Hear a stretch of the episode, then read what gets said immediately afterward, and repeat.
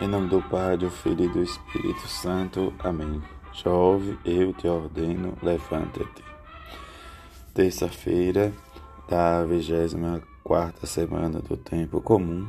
Evangelho de Lucas, capítulo 7, versículo de 11 a 17. Naquele tempo, Jesus dirigiu-se a uma cidade chamada Naim com ele ia seus discípulos e uma grande multidão.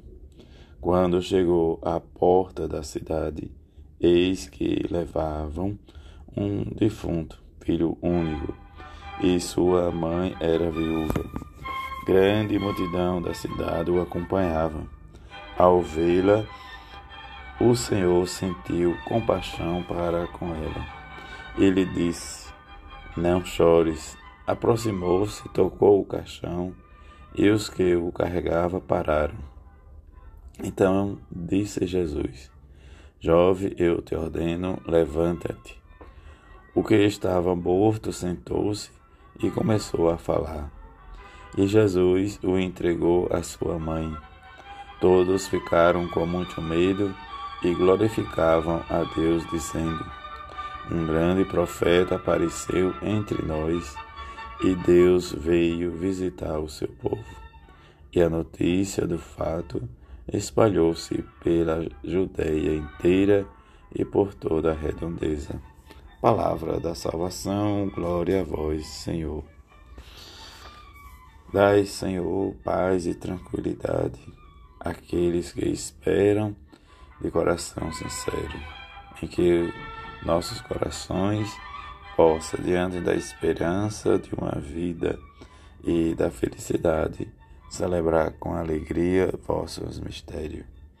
E que o nosso coração, na ação do amor, possa sempre acompanhar o que Paulo nos ensina durante esses dias.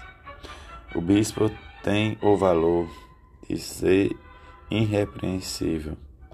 Do mesmo modo, os diáconos possam o mistério da fé junto com uma consciência limpa, e que diante de tudo, nesta não se pode deixar de oferecer àqueles que se convertem a palavra de Jesus, mesmo diante da verdade ofuscada pela vaidade, em que venha a cair na mesma condenação que o demônio.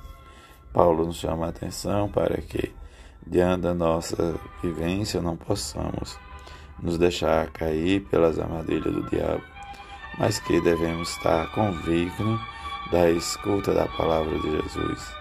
Nesse mistério, em que, junto com uma consciência limpa, possamos nos deixar ser examinados e que fomos considerados dignos de tal ação, em que nós podemos dizer com o salmista viverei na pureza do meu coração.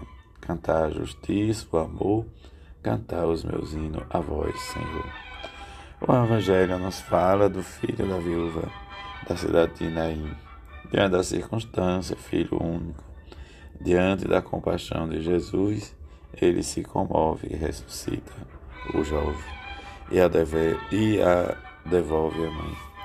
Diante do pequeno gesto de Jesus, tocar o caixão diante de tocar a parada daqueles que o carregavam, e diz para o jovem: Eu te ordeno, levanta-te. Diante da cidade que está à porta, para realmente o último momento, mas aquele momento foi adiado para outra circunstância. A mulher desta cidade, viúva, né, para sepultar seu filho único, e sepulta sua única e última esperança. Mas Jesus aparece às portas da cidade e retirava, diz o filho, para fora da convivência da mãe, mas ele ressurge para realmente a esperança, reaparecer a vida em que todos glorificavam a Deus pelo pequeno gesto. Como nos diz o profeta, uma, um grande profeta apareceu entre nós e Deus veio visitar o seu povo. Jesus é o grande profeta da misericórdia, da salvação, nesse gesto em que vem nos consolar nessa esperança da ressurreição.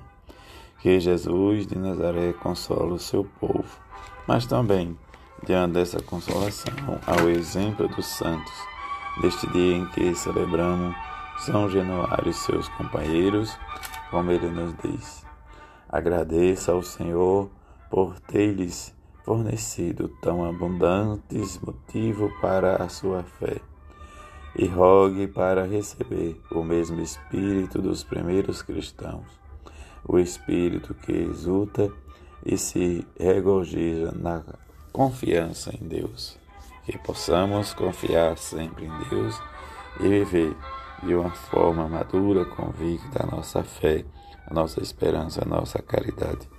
Que a bem-aventurada Virgem Maria e São José nos ajude cada vez mais a viver a esperança na caridade e no ressuscitado, assim seja. Amém.